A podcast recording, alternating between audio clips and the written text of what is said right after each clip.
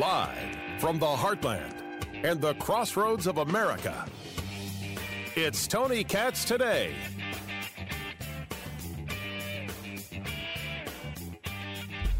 Jussie Smollett is out at Empire. Dropped from the last two episodes. I assume written out of the show, but that's not how it was reported. That's not how it's said. According to the producers, of course, Jussie Smollett is the one who faked the attack on himself. You know, I should say allegedly, because it's innocent until proven guilty. I mean, that is worth keeping in mind. But, man, you take a look at what the police said yesterday, and you're like, is there any doubt? Maybe the police were wrong for the way, the anger in which they presented it. Doesn't change the fact that all the evidence that we now know, what we can piece together, Jussie Smollett wrote a letter to himself. Looked like a 5-year-old did it, with the N-word on it and MAGA and all this. Then coordinated an attack on himself by two Nigerian guys. Huge guys, by the way, that he could have never fought back against. If it was a real attack, they would have killed him in the streets. Just so we're all perfectly clear. Put a noose around his neck. We have video of them buying all the stuff, the ski masks and everything else. The only thing we don't have is the audio of the clerk saying, oh, so you need the robbery starter kit. Oh, good on you. Good on you. Don't forget, we've got a sale on rags and chloroform in the back. Then when he made the claim he was attacked and sucked up all the sympathy and went on with Robin Roberts and said, you know, if I had said that Muslims attacked me, people would believe me more. If I said Mexicans had attacked me, people would believe me more. No, he did it so he can get paid more. That is what we have learned from Eddie Johnson, the superintendent of the Chicago police. And Smollett surrendered himself for arrest and then went immediately to the set of Empire because he still had a job. Tony Katz, I'm so glad to be with you. Tony Katz Today. 833-GOT-TONY. What do you think of all this? 833-468-8669. 833-GOT-TONY. Well, he's on the set, and as the reports are coming out, people are not happy that he is on the set. They're pretty angry about the fact that he is on the set. They want him off the set. They don't want to work with him. He's telling them, I'm innocent. I am going to defend myself, and I'm innocent. According to the executive producers, Jussie has been an important member of our Empire family for the past 5 years, and we care about him deeply. While these allegations are very disturbing, we are placing our trust in the legal system as the process plays out. We are also aware of the effects of this process on the cast and crew members who work on our show, and to avoid further disruption on set, we have decided to remove the role of Jamal from the final two episodes of the season. Now, I put this out on Twitter,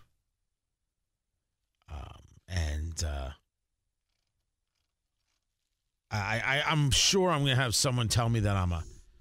What's someone going to tell me? Someone's going to tell me I'm just a pansy. Someone's going to tell me I'm a wimp. Someone's going to... Who knows what they're going to say, that I'm somehow like giving him a cover. Whatever friends Jussie Smollett has, whatever friends he has left, they need to be around him and check on him regularly. What he did was wrong. I'm not giving him a single bit of quarter. Guys, not for a second does he get any quarter from me. But I'm not interested in watching this guy harm himself. And this guy is going to harm himself. That's my worry. I don't want to see that for anybody. Right? Everything he thought was going to happen didn't happen. The only thing that happened is that basically he got notoriety. He wanted notoriety. Holy crap, did he get notoriety? Just so we're perfectly clear. But again, I must caution these people making the claim that what's really happening here, What's really going on here is how it's going to make it more difficult for people who are really attacked to come forward.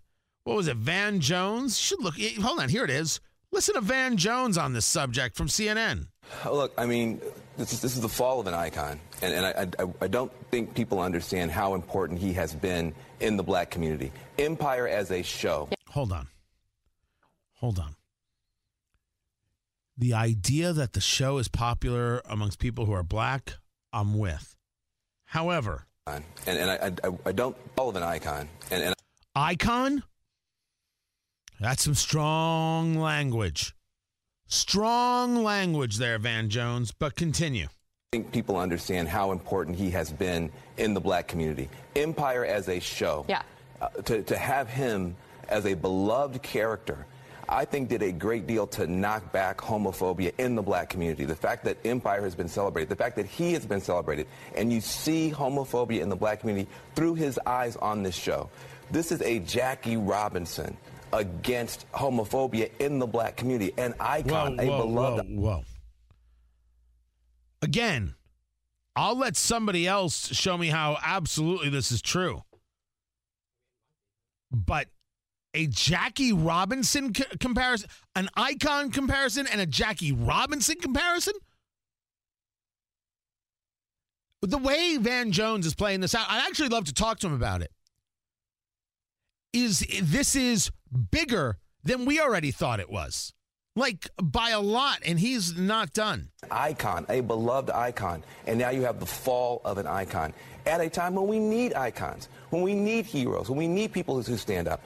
So the level of betrayal, if this is true, yes, is so deep. You can see it in your voice. You can see it in your face. It's almost hard to get the words out because of how beloved he has been and how hurt we were when we thought that he had been hurt. Van Jones, I want to talk to him about it. What Van Jones misses in this whole conversation is the people who were actually hurt.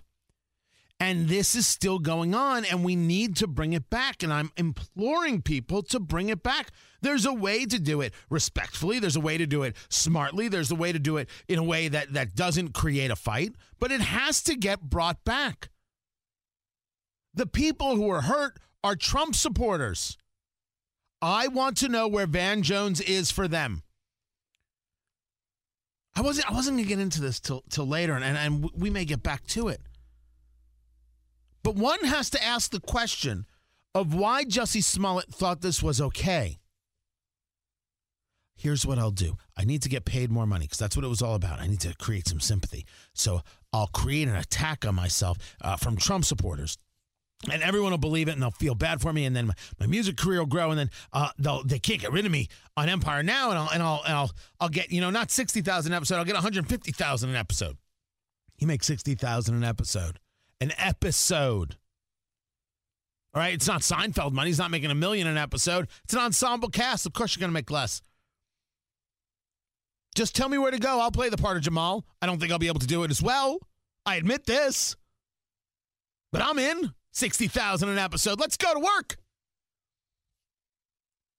In that creation of a moment that Jussie Smollett created, what he said is, I'll just use Trump supporters as my prop. I'll step on their back. I'll step on their neck, whatever I have to do, and they will catapult me to the success that I desire. And who gives a good holy damn what happens to them? What Jussie Smollett did is he decided that he could utilize the Trump supporter as his prop because everyone would believe that the Trump supporter is what? A racist and a bigot. You want to talk about what fake media has done? You want to talk about the media apparatchik and culture have done? Everybody who supports Trump is a racist and a bigot, according to them. That has become the accepted mantra. So therefore, of course, it was acceptable for Jussie Smollett to forget any level of humanity and use Trump supporters as his prop to move himself up the cultural ladder to gain what we refer to here, what I discuss as reputation capital. That's what this was all about. Gaining some capital. He needed reputation capital to get the financial capital. See how that plays? But he was willing to destroy, to crap on, to ruin, to eviscerate anybody who might think differently than him.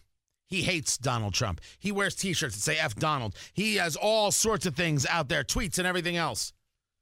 So he took that anger and dehumanized the people. Sound familiar? Didn't like people because they were different. Didn't like people because they didn't think like him. So he thought it was okay to dehumanize those people and accuse them of crimes they didn't commit. What next? They dated a white girl? This is the story that Van Jones does not discuss here. And he needs to. Everybody needs to. Because we can't go down the line and the lie that somehow and in some way the real story is that, oh, he was a beloved icon and he let us down. That ain't the real story, baby. Oh, the real story. The real story here is that it's harder for victims to share what happened to them. Well, that's possible. But that also ain't the real story. The real story is that Jussie Smollett and those who think like him have so dehumanized the Trump supporter and others who disagree with them, that they were willing to accuse them of crimes and let them be found guilty for them when they did nothing wrong, and they did it for cultural advancement, for reputation capital, and for a paycheck. We are going to make sure that story is front and center, come hell or high water. Leland Vittert up next. The president meeting with Kim Jong-un in Vietnam. What can we expect? That's coming up. I'm Tony Katz.